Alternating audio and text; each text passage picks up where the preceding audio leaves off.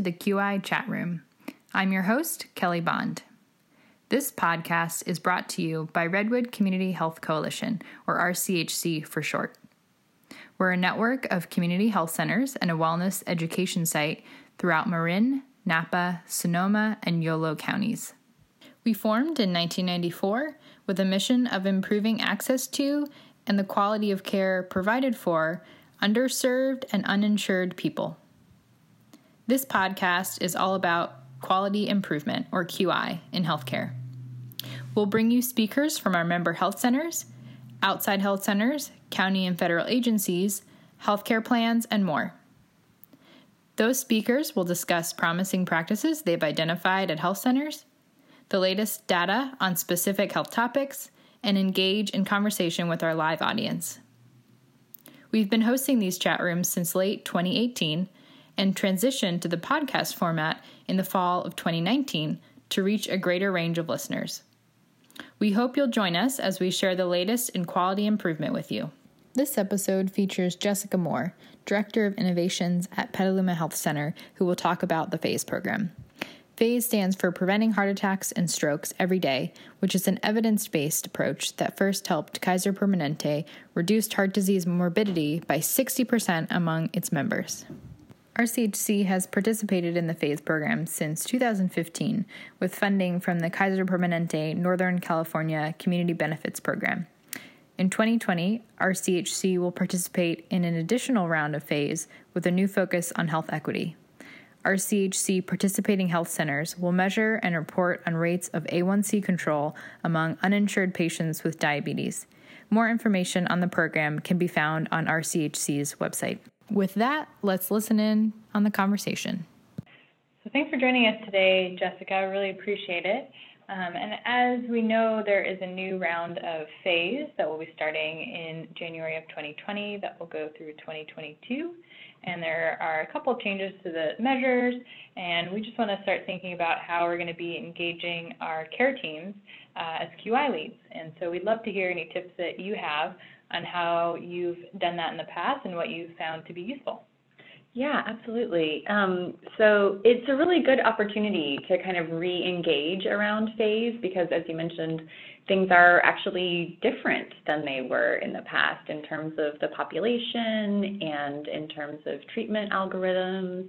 Um, and you know, I think that before you kind of move forward with a launch, it's really or a relaunch, it's really important to take a minute and um, think about what has been your uh, experience in the past rounds with PHASE, um, what has worked well for your team, and what have some of the challenges been. And kind of think of yourself a little bit as a health coach for the you know for the members of the team there and kind of start asking a few questions do some observation and find out um, you know where people are where the gaps are and um, you know what they're most engaged with already and build on that and then also you know where the gaps are. So um, you know i think a good place to start is kind of you know, if there hasn't been great adoption of PHASE in the past, to kind of get everybody together and, um, you know, make the case a little bit for why PHASE is important. Because I think that when we, if we find that kind of initiatives are stalling or we're having trouble getting buy-in or enthusiasm, sometimes um, people like really don't understand what's at stake, or there's not really good agreement that the tool or the intervention that we're using is going to make a difference.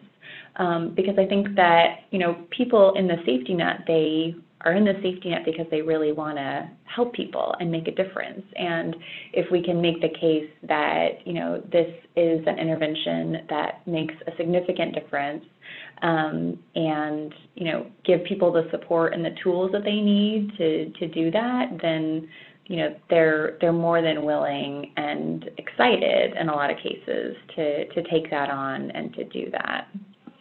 Um, you know, I think another another key thing that's been important in the past um, is thinking about okay, what are where are my champions? Like where are the people that are really engaged, and how can I leverage their work and their enthusiasm, their background and knowledge um, to really spread to the rest of the organization. Um, I think that I've seen that be really successful in a lot of different areas, but um, you know, in kind of finding those pockets where um, people are excited and they can champion the effort is really, really important.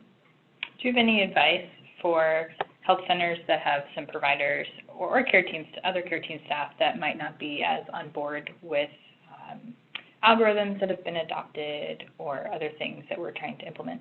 Yeah, so I think it's a really good opportunity to just ask some questions and to just, you know, say maybe initially, especially if it's um, a leader, you know, um, maybe it's a, a very vocal provider, a really vocal nurse or MA that, you know, is like, I don't, I don't see why this is this way, or you know, to just like take a minute with them one on one and say, you know, I understand that you have some concerns. Like, I would love to hear about that. Let's let's talk about it, um, because in those in those settings, um, you'll learn a lot, and then you know, it may be that they they have a really clear, you know, clinical concern and maybe they want to you know show you some other evidence or something and then that gives you an opportunity to kind of come back and if you're not really well grounded in kind of the clinical evidence, maybe get your, um, you know, if there's a provider champion or your medical director, or, you know, if you want to consult with me or um, you know some of our clinical leads. We're happy to do that also because um, we've we've come up against that at different times over the course of phase with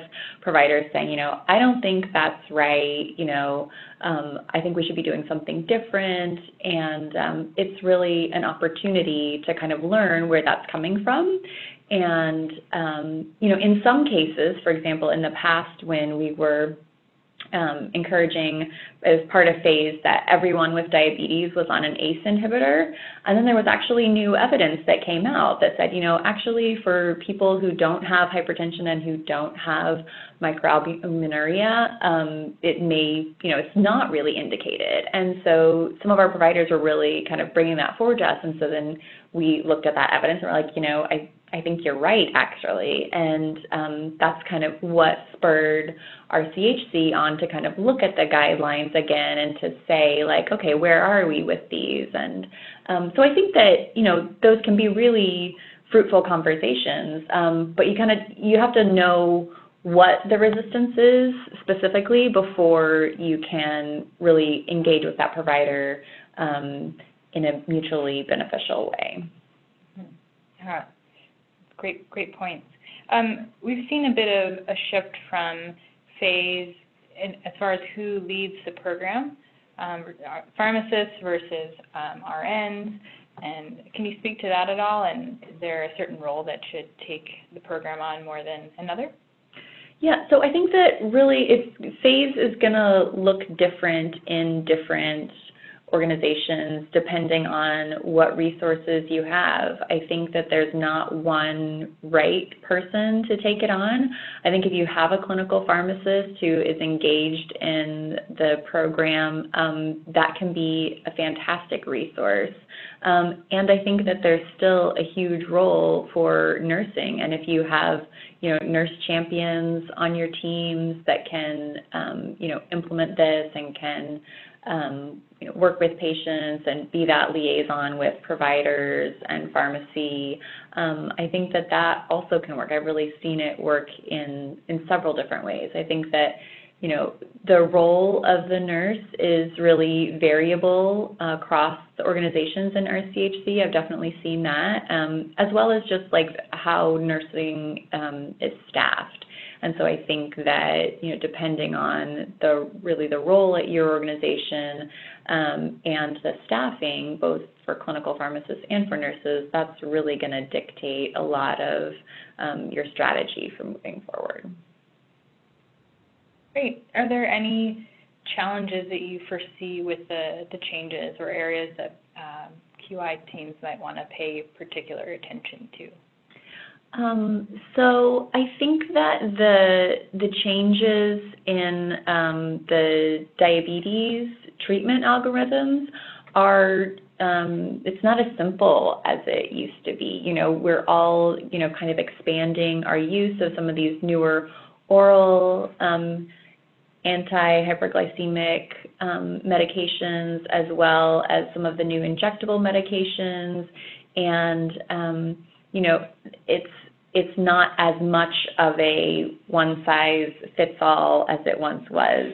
Um, which is great you know we have a lot more options but it's also challenging when you're really trying to engage a team in kind of a structured protocol with that. Um, so I think that that's challenging. And, you know, just a lot of these medications are still relatively new, and um, it's going to take providers and nurses some time to really feel comfortable using them. Um, you know, some of them are, we, we found that, you know, we can use some programs to get these medications at less cost than we once could, but still a lot of them are expensive. And um, so part of that, uh, part of your treatment plan is, you know, always taking into account, you know, what is the funding source and, um, you know, how can we get patients the best treatment they need, but also like a treatment that they can actually access. So um, I think diabetes is, is, you know, an ongoing challenge.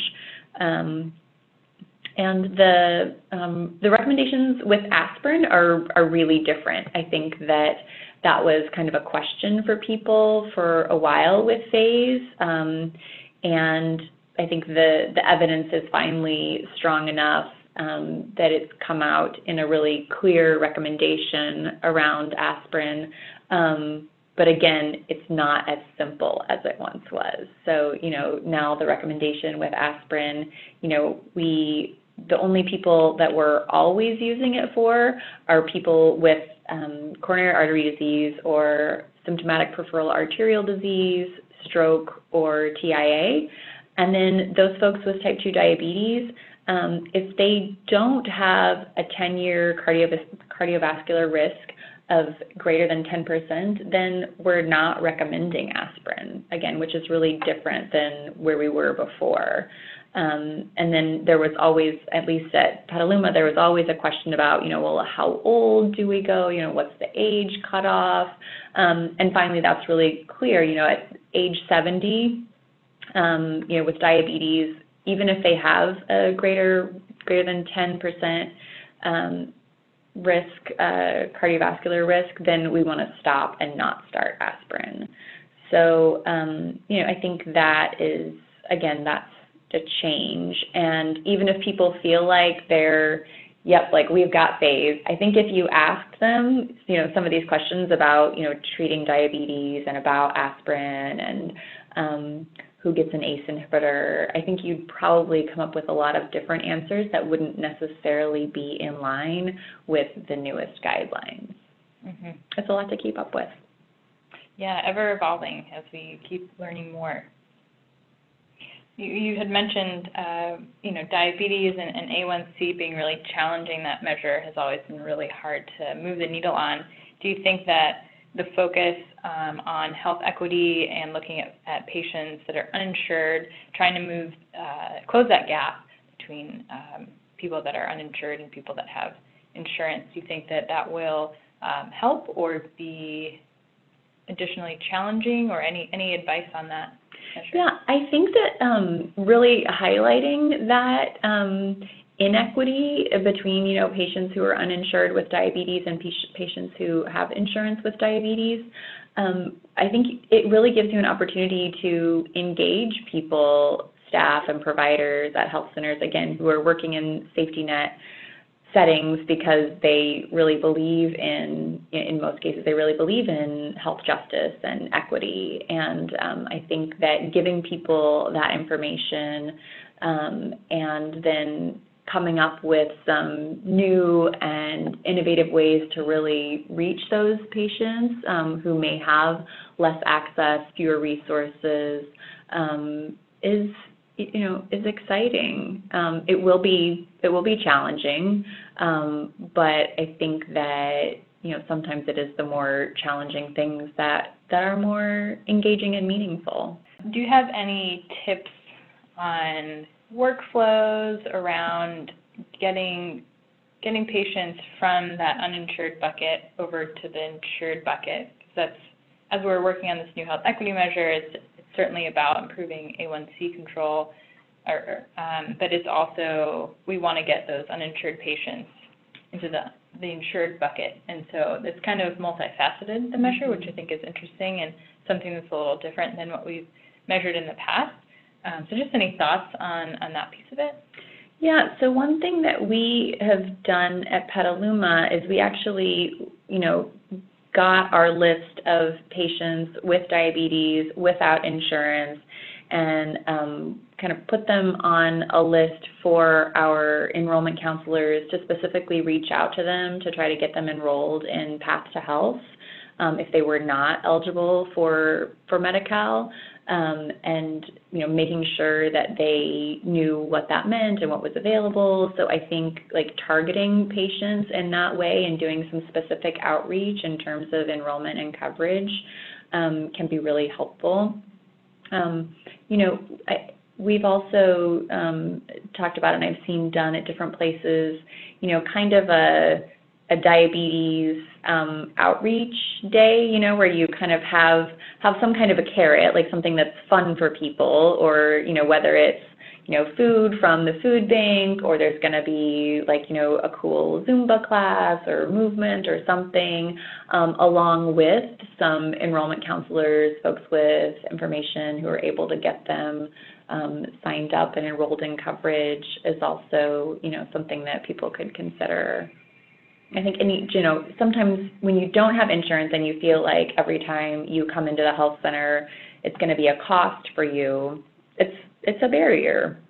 And so, you know, setting up some opportunities where we're getting people in the door, where it's free and they're, you know, not going to pay anything. You know, it's an activity, um, some way for us to just connect with them um, and then sometimes that can open the door to, as you mentioned, you know, coverage and um, more access. How does uh, technology and our uh, Relevant play into that outreach piece of it? Relevant is a data analytics platform where health centers can analyze their health data. I mean, Relevant makes it easier than it's ever been to really see what those um, disparities are and to, you know, slice and dice your population in kind of any way that you want to, you know. So as an individual provider, I'm able to go in and look at, you know, my patients um, with diabetes and what the disparity is among my population of 50, you know, like which people with diabetes um, are at their A1C goal and which ones aren't, and if it makes a difference if they're insured or not. Um, and I think that we can, you know, a, a lot of what I have found over time, you know, my patients who don't have insurance and who have diabetes, they really come in significantly less frequently. So thinking about, you know, how can we reach them outside of a traditional office visit? And you know are they can we get them signed up for the portal so that we can at least have some communication um, between visits? We can titrate medication without bringing them in. Um, you know often they also you know are working and they don't want to miss work and it's hard um, you know just scheduling to get them in beyond just the cost of the visit. So um, thinking about kind of asynchronous ways for us to communicate and get together um, is really, really important. And nurses are a key piece of that. Um, you know, I've been working with our team nurse um, with a couple of my patients. She's been just been doing like regular phone calls with them. You know, because oftentimes we'll make a change in the medication at the at the visit, but then I don't see them for six, eight, nine months.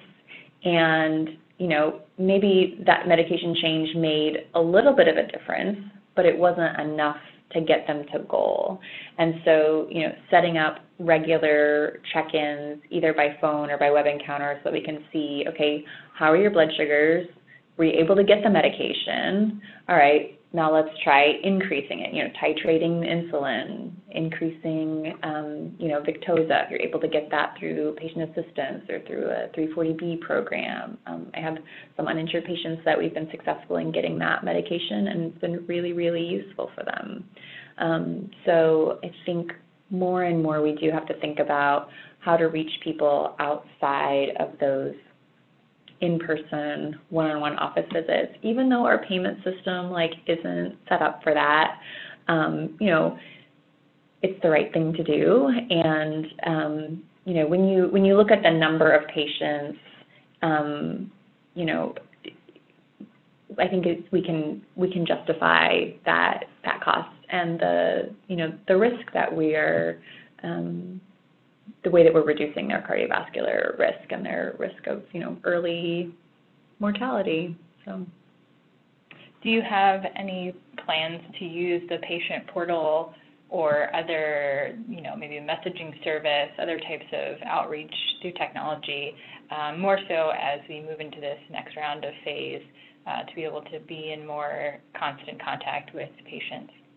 Yeah, I think we're always looking at, um, you know, what are the technologies that are, um, you know, culturally appropriate and um, accessible to our patients. Um, we have tried a couple of different things over time and um, like haven't haven't totally found the the right solution for our population, um, but it's something that we definitely continue to explore, and I'm always interested to hear what other people are doing as well on that front, because I think more and more, um, you know, people are accessing health in different ways, and they, um, you know, have smartphones and some technology available to them, and how can we um, join with them and um, you know work together again outside of those traditional office visits.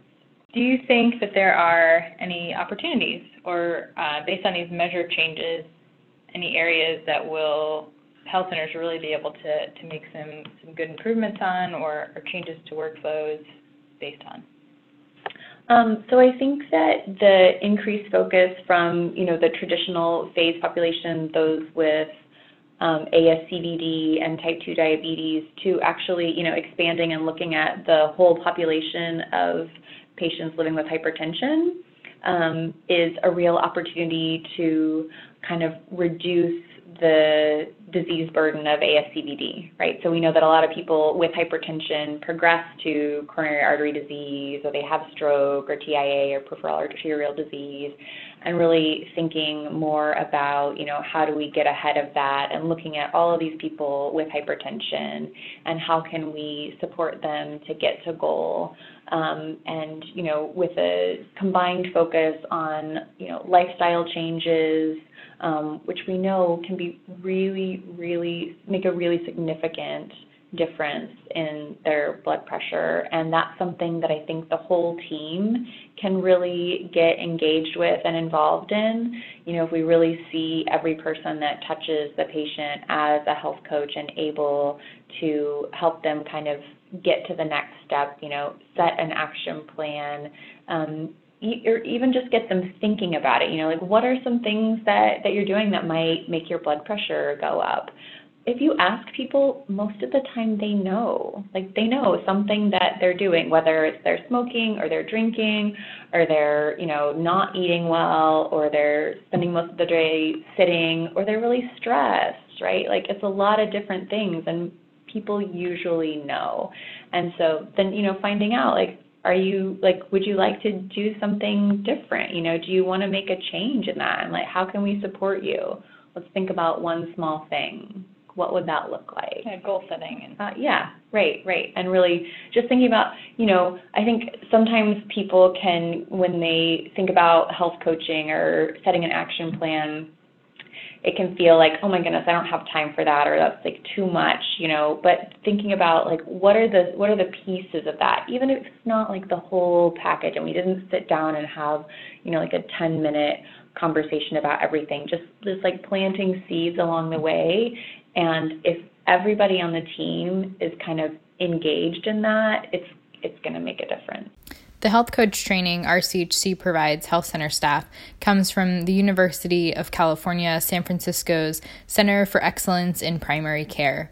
They describe health coaching as a patient centered approach to delivering care that helps patients build the knowledge, skills, and confidence required to manage their chronic conditions and improve their health. Anyone can be a health coach to empower patients to play a central role in clinical encounters and to engage in self management activities at home, work, and schools where they spend most of their lives. You know, I think the one other thing that I think it's worth thinking about um, as you look at, you know, how to engage the team is really, you know, how to get this information out in a way that um, how to get this information out to the whole team in a way that they all kind of can can hear it and understand it and take it on. And so I think that is usually you need a combination of okay everybody together kind of getting some of the same information so that you know when i'm working with you medical assistant and you nurse and you nutritionist like i know that we all have some shared understanding. We were all in the room. We kind of like all got what that is. But then also some opportunity where, you know, by role, we can have time to like work together with our peers to kind of think more deeply about, okay, where does this really impact me the most? And um, you know, do I have the tools and resources that I need to implement this effectively? And if I don't, you know, what do I need and what does that look like? And as QI leads, really being ready to um, lead that and facilitate that. Again, globally, it's like the the big group, everybody together, but then also in these um, smaller groups, um, more role based, so that everybody you know, feels strong and confident and, um, you know, ready to move forward. Great. Well, thank you so much, Jessica. We really appreciate you joining us and, and sharing your thoughts and advice to our QI leads as we move into the next round of phase. Yeah, thanks again.